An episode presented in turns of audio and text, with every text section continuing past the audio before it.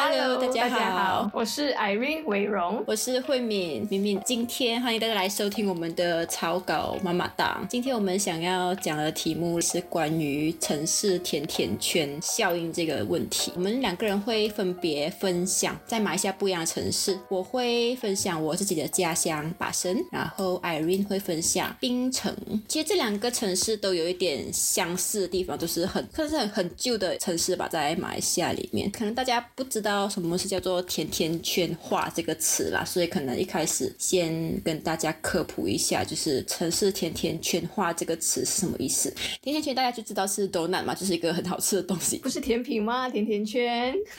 对啊，就是很好吃的东西，甜甜圈这样。城市甜甜圈化这东西却没有这样听起来这样可爱啦。其实它其实表达就是呃一个城市中心变得空心化的一个现象，就有点像是我们看到甜甜圈的形状这样，就是圆圆的，然后中间空掉这样。城市中心甜甜圈化这个现象的起因其实都蛮类似的，就是一个城市中心通常都是最蓬勃发展的一个地区嘛。然后当它很蓬勃发展的时候，它就开始会导致一系列的连锁反应，就是当一个城市突然崛起之后，所有的人民都会想要争先恐后就进去这个地区工作跟生活，然后这样的情况就会导致这个地方开始变得很拥挤。在这样的每个人都挤去同一个地区之后，就会发生很多就是住宅不够啊，然后房价高涨啊这样的现象。当这个现象持续一大段时间之后，很多人就会因为无法在市中心这个地区找到自己可以负担，甚至是适合自己的一个房子，而开始选择退居去市中心外围的那些空间。然后外围的人口就会开始慢慢慢慢的变得更多，就开始增长，甚至会开始发展的越来越好。然后就会把很多的经济活动啊就吸引去那个地方。时间一长之后，外围的稳定发展就可能会取代了市中心的经济地位。这样，就是甜甜圈化这个词，它最代表性的时候是一个就是美国第四大城市 Houston，然后大概在一九六零年代左右，Houston 的城市中心就是因为他们的六一连高速环线周遭的发展，然后开始就把经济中心向外围发展去。大概在七零年末，就是差不多是十多年后，他们市中心外围所建出来的办公室大楼已经是市中心内的三倍之多。然后这样的现象不只是这样发生一次，后来 Houston 大道就还有 Grand Parkway 建成之后再发生多一次，就是把已经离市中心很远的一个发展区再推往更外面的那个发展。如果大家知道像北京那种城市，他们就是有一环、二环、三环嘛，它就开始从中间，然后越发展越外围去，所以到最后它就开始已经变得差不多是离本来的市中心大概四十公里以外的地方。所以在八十年代末时候，它的中心就是它最最开始发展到一个地区，大概接近四十 percent 的建筑因为没有人用，然后被转换成了停车场这样。所以呃，回望马来西亚，我们其实也有很多曾经很重要的城市啦。呃，我们今天会谈的呃，巴生跟乔治市就是其中两个我们想去谈看的一个地方啦。对我来说，巴生是我从小长大的地方啦，所以我会特别去关注这个地方。为什么 Irene 会选择谈乔治市呢？选择乔治市的原因嘛，嗯，理由有很多。因为啊、我本身自己是喜欢古迹啦，我觉得，因为从小嘛，我都是在那种所谓的 old town 长大，或者是溜达，就是我妈她会时常带我去 old town。那时候我是生长在 JB，其实 JB 那时候 old town 也是蛮大的，然后她喜欢带我去那时候老城市，就是那些老店屋去买家里的必需品。后来当你长大的时候，开始开超市，开始有开很多很多那些有冷气的地方，开始慢慢的取代这些店屋，就是那些 old town 的生意的时候，你会发现到其实我们现在生活的地方都已经很很少再回去这种老街市。所以我来槟城算是因为想回到童年的时候，就那时候坐巴士，再慢慢的在老城每一个店屋这样慢慢的走，回想以前小时候我妈讲带我去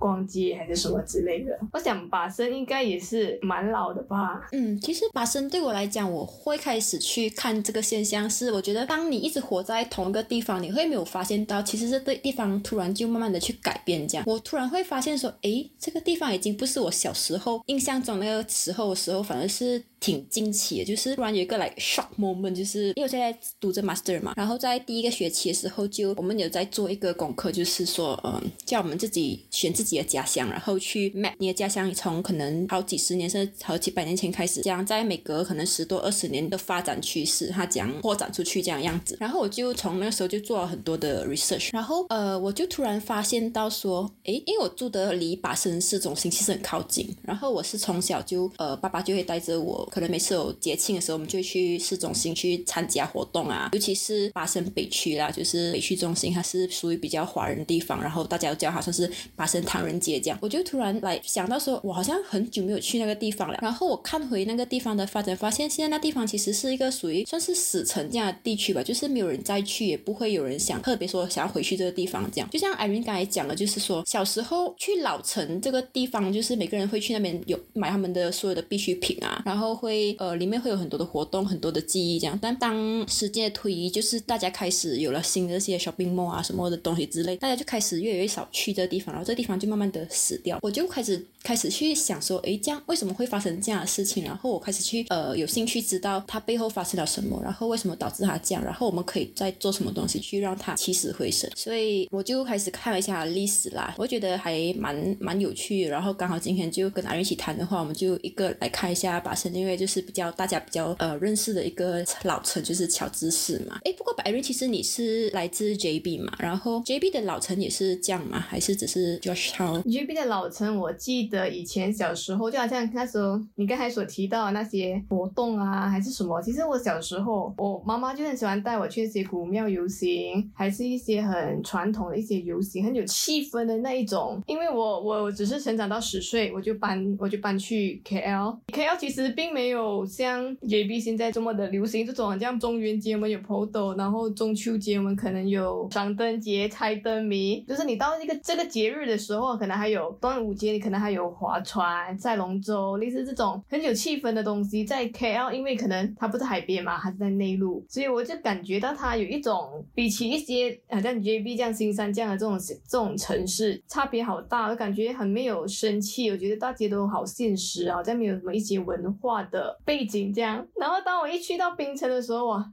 我就第一次去到，我就第一次的跟你讲，真的真的真的好喜欢，就因为他们还是拥有很多一些节日庆典。各大种族都有，所以我真的好喜欢。所以这个为什么我其中一个原因，我选择来槟城居住，是因为我可以感觉到我以前童年那种快乐的时光。又或者我们可以讲，你你你你现在所在的巴生，或者是我所我所在的槟城，它其实有一个共同点，就是它都是海港，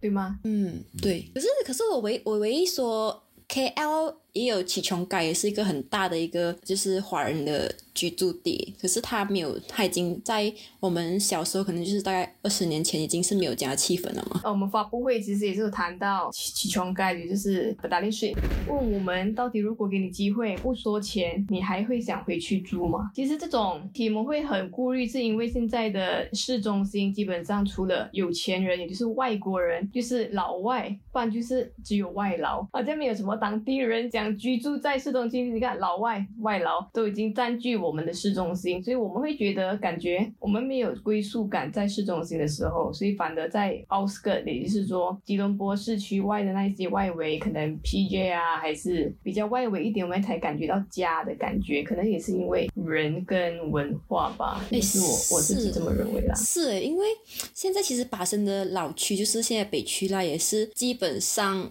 就据我所知，那个时候像我一次跟我爸爸谈过这个这个课题，就是他说那个时候可能在他他小他年轻的时代来到这个巴生这个区的时候，巴生的北区中心基本上就是其实那个时候都是很多店屋，然后店屋楼上都是住。住了华人啊，然后本地人啊，然后就是大家都会来这个地方做他们所要所有他们所日常的生活，然后买东西啊、购物啊，甚至是娱乐这样。Basically，我知道的啦，因为那地方就是太过没有生气，到最后他连租金都。降到很低，即使降到很低，还是没有人要去租，没有人要去住，然后变成就大家现在都会觉得这个地方是一个外劳城，因为对于外劳来讲，这个地方是很值得居住的地方啊，因为它在市中心，然后它离所有的公共交通都很靠近，很方便，租金又便宜，然后他们如果去其他地方工作的话，可以搭公共交通什么的。可是当本地人就有这样的一个 mindset，就是他们觉得，诶，当这地方已经是被其他的呃人群占据之后，他们会觉得，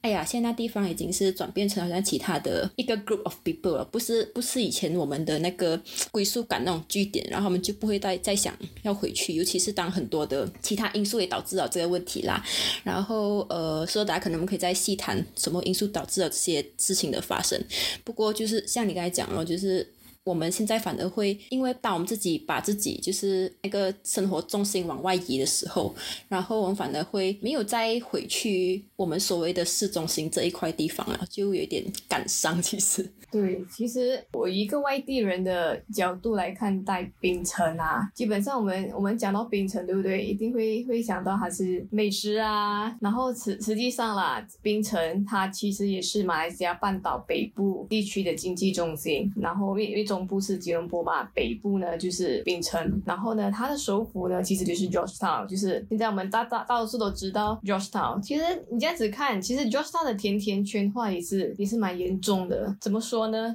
？OK，我们以现在现在的角度来看，我们是外地人，我们看我们一定会联想到历史古迹啊、壁画啊，也也都是那些旅游景点，也是我们公共假期打卡的地方。可是你对当地人而言呢，它可能是他们长大的地方，或者是。他们生活的地方，然后他们对他们这种从小长大的被死牢的，就是被这些古迹而包围着的这种无早味的这种事事物，对他们来讲已经是理所当然的。就好像可能你是 KL 人，你一出生。KLCC 已经在，双峰塔已经在，你不会去 appreciate，你不会去欣赏它的美。然后其实槟城也是同样，就是我们总是会有一种一种观念，就是我不觉得我我家里我自己家乡的有什么特别，就是一样的。所以槟城人他们对他们自己的 Georgetown 可能也不觉得那么特别，可能有一些一些年轻一辈啊，他们觉得那一些乔治市里的老屋啊很破烂，然后甚至觉得它是危楼，然后他可以他希望他快点长大，快点长大买一间屋子，然后搬搬走搬走离开乔治。是，我觉得这个甜甜圈化的其中一个原因啊，也是因为年轻人外流。毕竟城市它可能有时代感，这个时代我们有这个时代的建筑物。可能下一辈的人会觉得这时代建筑觉得很老旧、很破旧，然后又想往新的地方，因为人人都是喜欢新的东西，所以它其实有导致到乔治市人口老化的现象越来越严重。所以这种严重的方式也不是现在哦，它可能早在八十年代它就已经开始有这种这种现象啊。然后你其实我们都知道。乔治是他的辉煌时期，他的根本是因为 Francis Light，他在一七八六年他就开始登陆冰岛，那个时候其实是东南亚数一数二的。海港城市，然后他他其实很成功的吸引了不同国家的商人来到乔治市进行买卖啊居住，然后他就慢慢从一个小小的港口慢慢变成一个金融中心，就是金金融商圈，然后就连香港的那个呃 HSBC，它其实是在马来西亚开的第一所分行，其实就在槟城，所以我们可以我们真的可以想象那时候槟城是多么的繁华。然后，因为香港 HBC，它第一个可能还开的是上海，可能搞不好第二个，接下来就是槟城，所以人家都会说啊，槟城就好像是东方之珠这样。其实它在很久以前就已经是被封成是一个东方之珠了。然后到了马来西亚独立过后，还在七十八十年代的时候，它就建了很多槟城很代表性的那些建筑，好像我们现在所看到的这濒危大桥啊，空大。可能你在在 y o 里面迷路的时候啊，你就看到空大，你可能就会有方向感。它它就是很高，其实它到底有多高？它其实，在那个时候，它其实是马来西亚，曾经是马来西亚在 KLCC 建好之前啊，它曾经是马来西亚最高的的大楼哦。然后那时候新建的时候，每一个隔壁党都是在谈槟城的光大有多么多么的高，还是类似什么的啦。所以那时的光大城市，它其实哦，它的蓝图里面可是还有商场啊、办公楼啊。酒店的很多元化发展，你知道，在八十年代、七八十年代就已经有这种 mix development 的这种 mindset。其实不觉得有一点很先进。然后他是希望那时候 建工大的时候，他是希望可以刺激乔治市的那个复苏，然后让乔治市有一个全新的地标而建。可惜的是啦，八十年代的经济衰退，他就连那个光大隔壁新建我们都懂的那个 Prime 商场地皮，其实一直在没有人租出去，一直空置着。所以到今天，他曾经风靡一时的那一个光大，你现在我们去到啊。他楼上的店面其实已经没有营业了，然后他的辉煌时刻真正的其实只有短短的几年。其实后来我们想一想啊，早在七八十年代，他在工大建建立好之前，其实就是他他的店屋已经是很破旧，已经破烂不堪，然后里面的人人去楼空。其实那个时候呢。老城已经出现空城现象，甜甜圈已经开始。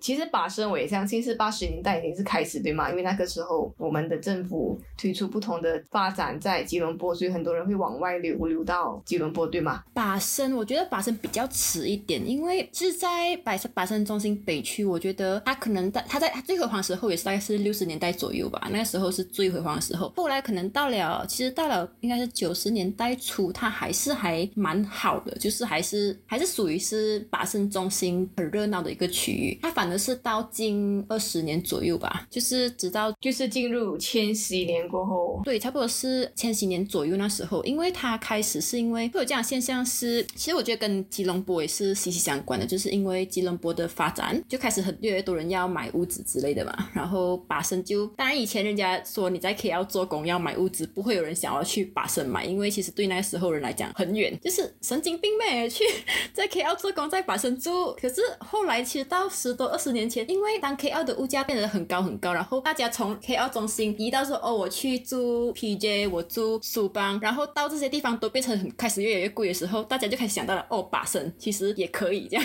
他就慢慢他发展到这种，就从 KL 为中心就开始扩展出来到巴生，大家觉得觉得，诶，其实他也没有这样远的时候，因为而且那个时候的 highway 都蛮发达的嘛，就是大家觉得诶，其实这样我开车过去也是一个小时多左右的。时间这样也可以啦，所以从大概也是前几年左右就开始有很多发展商就在把身做了很多的新的房屋发展。那个时候开始出现了这种趋势，就是会有这种所谓的 housing development，他们是有 housing development 包括了所有的呃，他们会有起新的店屋，然后新的购物商场场在同一个他们发展的那个房屋区区域之内。那个时候最开始的就是班达博丹宁啦，那个时候很 hit 哦，每个人就是哇，把成了一个新的这个所谓的什么公。园式住宅这样，还一个一个湖，然后大家说哇，那个地方住的地方就是好像身份的象征这样，就是以前把身都是那种就是 landed house 嘛，就是一间一间的，不然是 terrace，不然就是 bungalow，然后就小小或一两楼这样，也不会大家会想到说去这种像现在新的这种房屋型模式，会有一个 garden garden 那种那种房屋现象这样，然后甚至它那个地区会有自己的公园、自己的呃 g a r house 啊什么，然后那时候变成 hit，然后每个人就觉得从那个时候开始就发展了很多这样类似的园区。当然，同一时间就是拔升中心的很多人可能也开始觉得，就像你刚才。提到就是人才开始外，就是年轻人开始想外流吧。他们觉得我不想住在以前这种所谓旧旧破破的房子啊、店屋这样。既然我我我长大了，我赚了钱有能力啊，甚至比较可能中年的那个年纪的那些人，可能小时候也是在这种市中心长大，他们开始就搬出来，就开始往这种地方外面的这些区域买房子，然后就搬出去。其实其实还有其他更直接导致那个地方直接死掉原因啊。因为我后来很庆幸，其实我那天就见了我们。的草稿的 Daphne 吗，Daphne 原来以前住在巴生北区中心啊店屋上面的，然后我就很兴奋讲，哎，我竟然找到一个住在里面的人呢，然后我就有问他啦，他说他其实也是大概是呃小学之后才搬走，而且可是他搬走原因是因为他们以前住店屋上面嘛，然后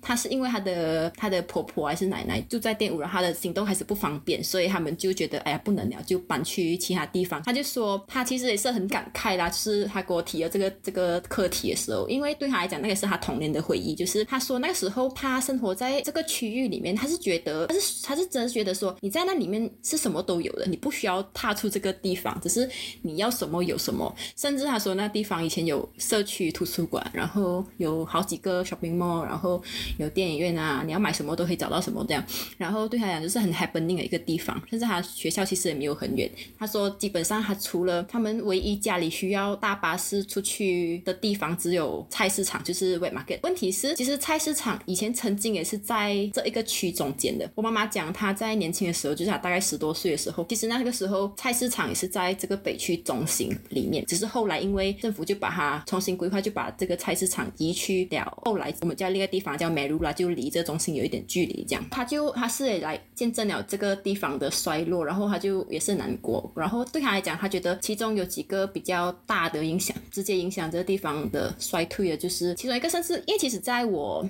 我在看这课题的时候，我也做了一个 question nest 啊，我就在网上做了一个线上问卷，这样我就泼在很多把生的那种群体里面，就叫大家回答。然后我收到八九十个 response，然后就会问大家说关于这个地区的记忆啊，然后他们觉得什么导致了这个地方衰退，然后他们对这地方的回忆，他们会不会想再回来这个地方？这样我很意外的就发现，其实很多人觉得这个地方导致他们不想再来的一个原因，是因为改道，就是其其实车的原因，就是那个地方它本来是呃双行道。然后后来政府就觉得那地方太塞车了，他们就把双行道改成单行道，然后甚至开始那个地方变得很乱，它的路进去的路变得很很奇怪。可能很多人就觉得，哎呀，我每次错过一个圈就要再绕一大圈再可以回来，他们觉得太麻烦。好像自从改道之后，有新闻就报道说，整个地方的生意额降了三十 percent 左右。然后那只是一个开始，后来就更糟糕，就开始只是每况愈下。然后同一时期不只是那改道问题啦，就还有也是开始有这种城市向外。发展那种趋势，然后就有很多这种新的 shopping center 啦，然后新的大型的八级市场啦，这种东西出来了。以前我小时候几乎是每逢新年跟中秋这种大节日，就一定是要去那个区买东西的，因为甚至那那这个区的那些 shopping mall，它的小型 shopping mall 啦，都是很热闹，每个人会去买衣服，然后买买干买水，他们甚至会有那种汽水公司的那个销售员会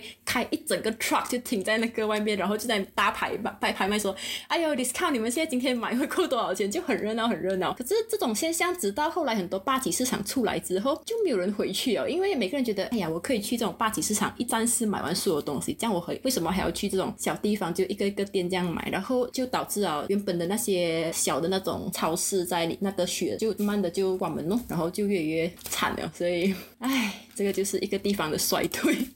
我听说最近华生有 LRT 对吗？有接要去 LRT。你觉得会改变到吗？其实这个也是我 LRT 这个问题，我在那个问卷里面是问大家啦，说你们觉得 LRT 在把生中心出现会不会改变这个地方的的经济，或者是改变人家对这地方看法？其实他的 response 是一般一般诶，可是其实大多数人觉得他们不觉得这个 LRT 站会为这地方改带来什么改变，因为其实大家对这个地方的已经有一种根深蒂固的一个看法了。就很多人在提起这地方，他们讲说，哎呀，这地方是外老城，这地方。没有什么东西好去了，然后就以前的那种老店大多数不在哦，这样，然后就觉得没有什么没有什么意义回去这样啦，所以他们不觉得 LRT 站可以改变太多东西。我其实那时候我特地回去看的时候，我也是有这样的想法，因为真的是以前那些所谓让你回去这地方的原因已经不在了。但是我觉得至少这个 LRT 其实我看到他们的他的那个站的 setting 的方式啊，它还是有一些小努力的，就是其实在把生区中心有一个很老的桥，就是其实他们说是在。在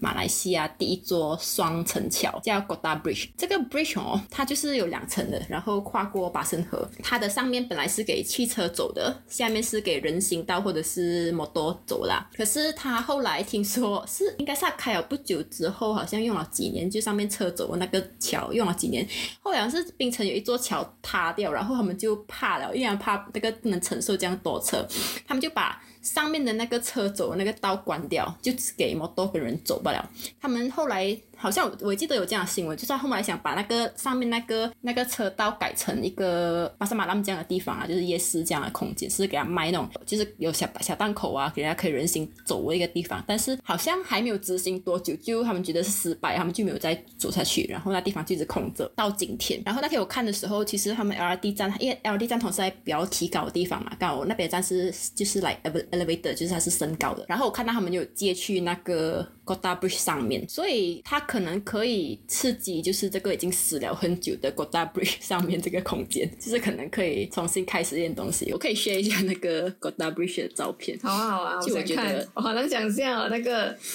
那个。就是我觉得这个是 something 他们有在想的一些事情。这个是我不懂几年拍的桥，你可以看的，你是看到吗？上面这个是 Goda Bridge，对，上面那个时候还是有车走的，然后下面就是给就是摩托跟人走，然后那个时候甚至其实，在巴生河还是有很多活动哦，就是你看会有这所谓这种就是端午节划龙舟这样活动，但现在其实是没有活动了，然后大家都觉得巴生河很肮脏，然后就把这些活动就是都没有。可是其实我看到现我带你去参观的时候，我觉得其实这个区对巴生河的 access 还是蛮高的，其实它可以是很有 potential 成为更好的空间呐、然后这个是现在的 Goda Bridge 的状况，就是很破旧，就是也没有什么维修。然后下面这个就是旁边这个就是呃新的 LRT 站在建着，然后他们就有借了那个楼梯在 Goda Bridge 那里，所以我觉得可能它可以帮助到上面的那个空间，就活化它啦。嗯，就还蛮有趣的这个，然后还有其他的照片，我顺便分享一下啦。这是一看就开心这。个应该是对，这就是他们新年时可能会卖很多东西。然后这间店是现在还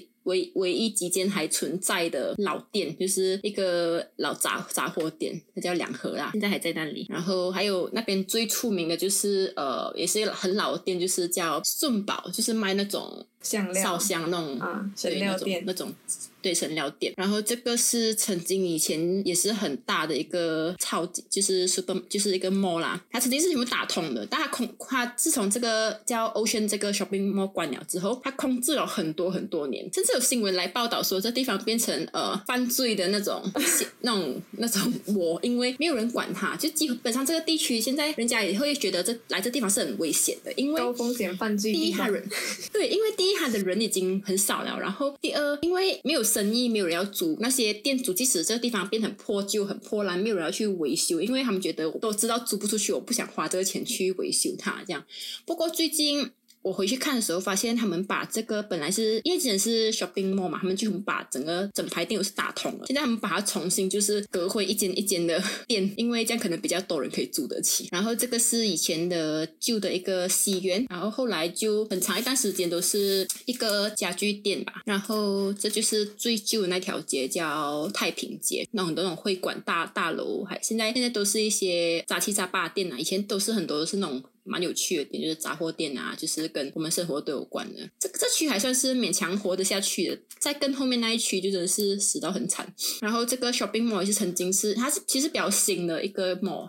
然后在九。九六年、九七年那时候也是非常的轰动一时，因为它属于是发生很大的一个呃 mall 之一啦。现在当然可想而知啦，就是我们大的 mall 到处都是，马来西亚最多就是 mall 了。尤其是吉隆坡啦，吉隆坡的 mall 蛮多的。对，你要几大就几大，然后然后大家就开始就越来越没有来这个地方啦，所以所以其实也即使他后来有了电影院，也没有什么人进来这地区啊，嗯是了。如果讲说到乔治市，刚才讲他其实七八七八十年代他的那个甜甜圈化就已经开始了。其实讲到回现在，你会发现乔治市他从七八十年代很死沉，到现在开始有一点生气，还真的要归功于二零零八年七月七日，乔治市跟马六甲同时成功纳入世界文化遗产的时候，从那个时候开始，进去很多那些破旧坏掉的危楼的那些老屋开始一起修复潮，然后让这些百年的店屋啊可以大量的保存下来。很多老屋其实它被修复了过后啦，因为 UNESCO 嘛有一点名声呀，房价，然后还有一些租价就突然间暴涨，然后原本 origin 呢就是原本那些业主，也就是那些老字号业主，可能有一些啊、呃比如说以前的活动就好像打金铺啊，也许到我没有我们现在打金铺已经不是没有这么流行啊，基本上是这这些好几间比较老店、木店、雕刻或者是传统的那一些啊、呃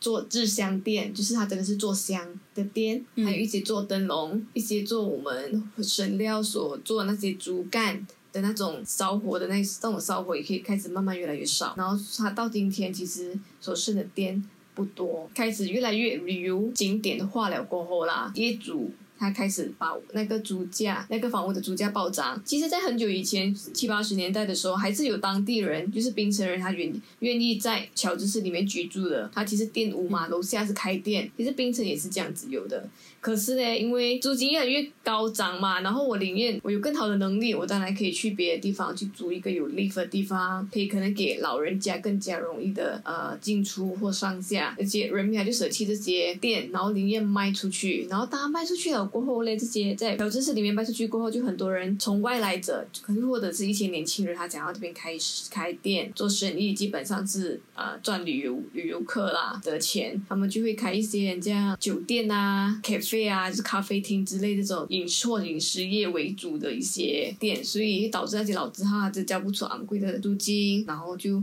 关闭，老屋就被买卖，业主就被更换，然后新店开张。其实越来越商业化的时候啊，你没觉得现在的乔治是越来越商业化的时候，我们开始冲淡那些那种社区的情浓啊，就好像我们开始感觉不到乔治市的一些温暖。早期啦，我读过一个啊文章，那个文章其实是开始批评 UNESCO 所带来的利与弊。所谓的利，当然我们可以把一个老城起死回生；所谓的弊，我们其实。不小心的把当地原本住在这个城市里面的人，慢慢的把他们赶走，然后我们开始过来的时候，我们察察觉不到。其实，当我们去一个 UNESCO 的地方，我们其实纯纯粹是当我好像我们以一个旅行人，不管去任何城市的任何一个地方，我们其实基本上我们最想看到他是他们那里的人是怎么生活。然后，当然 UNESCO 的弊，其中一个弊是避免不了的，它会被商业化，把当地人赶走，然后你可能。你当你去到时候，它越来越商业化，你就不再觉得它再次有一种人情味，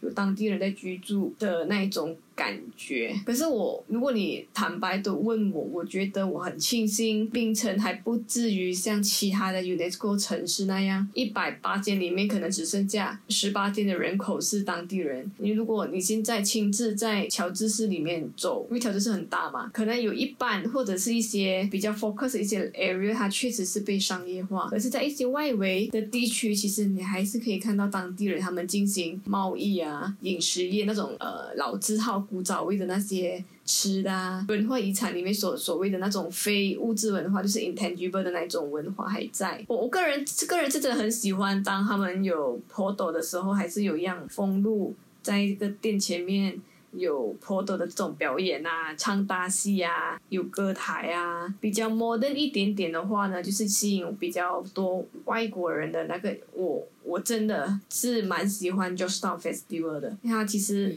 它除了有新跟旧的交错啊，也就是说，他在介绍旧就是当地旧的文化的同时，他也进入了很多外国人所交换意见的那一种艺术的交换，所以你可以看到不同文化在这个马来西亚呈现，尤其是在乔治呈现，我觉得特别特别有意思啦。我我是真的是这么认为咯。对，我也是很喜欢 j o s h w Festival，因为我其实一开始 j o s h w Festival 出现之后，嗯，我参加了，我自己去看了几年，然后我觉得，因为它是刚好有这个活动，也帮助了，就是像我们这些不是病成人的人，就是你会找到一个很好的借口去步行走每个地方，因为它通常都会有一个地图，然后还有很多站的嘛，然后都是不会太远，所以你只是会步行一个一个站去看，然后去打卡这样，你就觉得，哎，我只是可以好好去感受这个地方。然后是，我觉得那个活动是蛮有趣的。然后同时，像你刚才讲的那些活动，也是说在以前，其实巴生同时以前也是有这种活动蛮多，就是像你之前讲，在你小时候的嗯 JB 那边也是有很多这种中秋节啊、新年活动。应该九零年代左右吧，那个时候还是很常有这种活动。其实到我小时候的时候还是蛮常有，就是他们每次新年的时候就会很多会馆，他们会搬。办那种新春大团拜啊、新春活动啊之类，然后就会请他们就会关路封路，然后把整个地方就封起来，就变成一个很大的舞台这样。然后甚至他们会搭那种大的那种暂时临时舞台，会会有有表演啊，然后会有很多传统表演，会有甚至有一些像是中秋节就有免费的月饼可以吃，然后有赏灯啊，然后灯笼制作比赛这种东西。然后像我后面这个就是他们会请呃。当地的中学的形式团，然后他们就会在街上表演，然后就是很多很多人会来看，嗯，就是这种活动就会让这地方变得很有回忆，然后很有一个文化的那种那个气氛这样。现在后来，当然我们长大之后，有一段时间吧，可能就是大概是中学这样时，我就开始比较不愿意参加。可是后来想回是有点遗憾的，就是我不知道。结果在我不太想去参加的之后的那几年，他就真是没有了，这是已经是没有没有社团去举办，然后甚至开始可能就人潮越来越少，然后他们觉得哎呀没有必要再办这样，就有点有点遗憾呐。现在所以到现在，到现在当那一区的呃，就是店家越来越少的时候，它真的是变成一个 不管是什么节日，甚至是新年这样时候，它都不会有任何的特别气氛存在。所以，我爸曾经讲啊，这个地区它最辉煌辉煌的时候，它的租金可以到上万，就真的是十多千马币。你可以想象，在这种小店屋可以租到这样高的价钱。然后他说，那个时候大家会讲说，哇，这是神经病美，那有人会花这样多钱去租这样店屋？但是那个时候确实真的有，因为他们，所以你可以想象那个时候的人流是极大到他们觉得租这样贵的店租租金还是可以去 sustain 他们的。生意这样，对，真的，所以真的是 你可以看到一个城市的曾经的辉煌，到后来这样。可是我觉得巴森跟乔治斯很不一样的地方是，其实我觉得有点浪费啦。它曾经真的是还蛮多，它它有它的历史的价值跟它的文化的一些曾经有文化的，或者是这些就是老老店这些东西存在。但是它有点可惜啦，我觉得。就是可能像你也是我刚才有提到，就是对很多住在这边人来讲，它就是一个他们平常生活地方，然后甚至可能对政府跟发展上来讲，它就是一个本来就是一个金金额，一个他们一个后来他们 摇钱树的地方，就是金鹅，他们就觉得我可以把它杀掉，这样它可能会生金蛋的鹅，它可能就可以拿到更多金金蛋，结果他们就只是把这地方 杀死了。对，因为他真的是这样，就是他曾经是可以，我觉得他他他有很多的 potential，不至于到这样，甚至像你刚才讲的，就是 tourism 这一块，我觉得他甚至到现在他也不能转换成一个值得去旅游的地方，很大成分上也是也是一大遗憾来的，因为他本来很多可能应该存在的老店，然后被。被他们觉得哦，应该应该翻新成新的店屋，然后可能就把它推翻，然后做成新店屋，然后甚至可能有些比较有价值的一些呃店啊，然后什么就后来都很遗憾的都不在啊，所以其实他现在确实还有一些很老店在，然后确实他。哦，它之前还有一个蛮值得留住的东西，也是到最后因为建 LRT 被拆掉，就是有一个建筑叫 Emporium Magan，它就是曾经是从大概六十年代、七十年代这样的时候就在那边一个一个像是小贩中心这样，就是里面也是很多很很很在巴生很值得，就每个人会特地来这边吃的餐厅。就是几个小档口啦，就是有鸡饭啊，然后他们这个叫飞机水的东西，就是像有点像 A B C 这样那种 飞机水，是这样的大的东西啊。嗯，就是它很多这样的东西，就是后来后来就是因为很多种种原因，他们就是被迫拆迁，被迫搬掉。虽然很多这种老店跟老餐厅，就是这种很值得留下来的这种餐馆，还是在这个地区里面，但是他们已经是 scattered around，然后就在很多的。已经不是他们原本的旧址，他们就是还在，但是他们已经不在他们的旧了，就最最原始的那个地方。但是把生人自己还是会去找这些地方吃啦，因为对他们来讲，这是他们平常在吃的东西嘛。嗯，所以他还是有这些这些呃 connection 连接在那个地区，但是他已经不是他最原本的样子，所以他可能会缺失了一点，人家觉得。就是可能在视觉上，可能觉得像像乔治是可能你还是有一些很老的店，那种可以跟一个背景可以有一个连接性的东西，它变成可能在一个比较新的店，可是还是有这些 content 在里面，只是它已经断了，就是它已经不是这种很完整的一个一个体验在那边，所以巴斯反正它。反这个这个区啦，可能在南区还好一点，南区还是保留到比较好一点。就是北区这一块，如果它真是要重新再去规划，只是需要蛮大的 effort 去改头换面，来才能吸引到别人过来。嗯，而且它就已经比较不能以这种呃文化历史的那个角度去去去吸引人，因为它只是缺失了很多，就很浪费。对，真的浪费。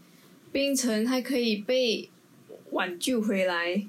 其实也是。真的也是要靠槟城人的努力啦，我不能讲，他们还是希望保留的，保留一些文化还是需要保留，又或者就因为这件，你看槟城和马六甲一起被入役的时候，开始开始唤醒我们很多那些文化啊、手工艺品啊、一些一些传统的传承，开始开始激发了我们，好像要传承我们上一代或者老一辈人所所所所所拥有的知识传承下去。所以我觉得，自从呃入医疗过后啦，除了槟城人自己有一一点点的觉悟，我相信一些从外来的，就好像可能从吉隆坡的，他们可能很想学一些手艺，他们可以特地就从巴生，我认识有一个有一个呃雕刻的雕木的，嗯，他他其实是巴生人来的，然后他就很庆幸还可以在回，他还可以到槟城找到一门生意。就是做雕刻为主，然后就因为啊旅游业的关系，很多呃 ID 啊 designer 啊或者是酒店 restaurant，他们需要一些很传统的那种雕刻的古木雕刻，所以他可以拿在在槟城还可以拿到蛮多生意的。其实我觉得这是一件很好的一个一个开始啦。我们可能不可以完完全全的保留着，又或者我们可能不能。完完全全的程程序下去，可是至少还有人在努力的传承下去，它不至于真的是绝灭，或者是那个手艺不能已经消失，就好像绝种，不能说绝种啊，就是断层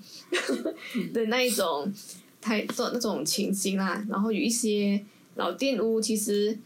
我我觉得冰乔治市它是有一点庆幸，比起巴生。有一点小幸运，是因为它被纳入于，然后开始有一些旅游，因为旅游旅游其实是啊旅游化，I mean，它可以可以刺激经济啦，就是因为赚取外外汇，还可以刺激一些小小的经济。可是同时，我也希望我们可以珍惜我们曾经拥有的东西咯，我们不要去遗忘，或者是还是什么啦。如果我们要怎样？可以，这样我们闭上眼睛，我们我们想象一个三十年后的冰城到底会怎样，还是三年三十年过后的巴生会是怎样？其实那个真的很靠我们现在那个城市那个巴生或是冰城人，他们到底，毕竟他们是主人嘛，他们可以决定三十年过后这个城市到底是怎样。他们可以选择留下来继续传承下去，还是他们选择？离开，它就是另外一个，它就它其实就是另外一个甜甜圈化的一个呃一个未来的趋向了的。除了在槟城、在巴生、吉隆坡，还有一些大城市，其实我们纷纷都可以看到很多这种年轻人外流。所以我觉得，我们这一近期其实我们特地选巴生跟呃槟城，其实因为它是老城，然后我们也可以见证到它其实被。被空化过，已经被成变死城，然后呃，我们再选成乔治市，因为乔治市有慢慢的被起死回生的感觉，可是并没有很快，可是他至少在努力着，对，是在在努力着，他就一群人在以不同的方式，这样艺术啊、文化在努力着把它起死回生起来。嗯，是，我觉得是咯，因为其实像。像乔治是他他的重要性至少到因为生意之后，然后开始有被人家看到。我觉得巴生还在这个努力中，因为巴生其实像这种这种已经甜甜圈化的老城市，我我是觉得它其实很就如果我们就让它这样被继续的变成空城，其实很浪费的。因为每个城市的开端当然有它的重要性在，就是。一个城市会从一个地方开始，它一定有它的它的价值所在嘛？因为很多时候都是靠河，然后呃，那个地方它曾经是最最最 strategic，其实我们学历史都会学到，它是最 在那整个区里面最最 strategic 的一个位置去开始一个城市。嗯，而从后来发展的当然是曾经是被认为没有将。这样好的位置，嗯而这个最黄金的位置，为什么到最后要被人家抛弃？这件事情其实也浪费。尤其是像呃，巴生，其实像我们看回来之前的历史，可能很多人觉得，哎，巴生就是一个一个可能比较靠边的一个海港城这样。但其实他曾经像在很久以前呐，可能他也是在整个发马来半岛的发展上也是很重要。就是在十九世纪的那时候，这个城市也是很多。很多领袖在争夺的一个地方，然后它也刚好坐落在被受保护的西海岸区域内。然后巴生当然也有大家所就是大家都知道的巴生港口，然后巴生港口也是就是其实在世界上也算是有有一点它知名度啦，就是大家都知道哦，巴生港口算是挺大一个港口这样，所以而且而且因为它只是坐坐在巴生河的靠两边，就是其实巴生的最早市中心是在巴生河的上下两段，所以他们就是有它的那个位置的重要性所在啦。在没有高速公路的那段时期的时候，巴生河是很重要的一个嗯，就是 transportation 的一个一个一条路这样啦，就是水路。所以甚至有历史学家那时候他们就说，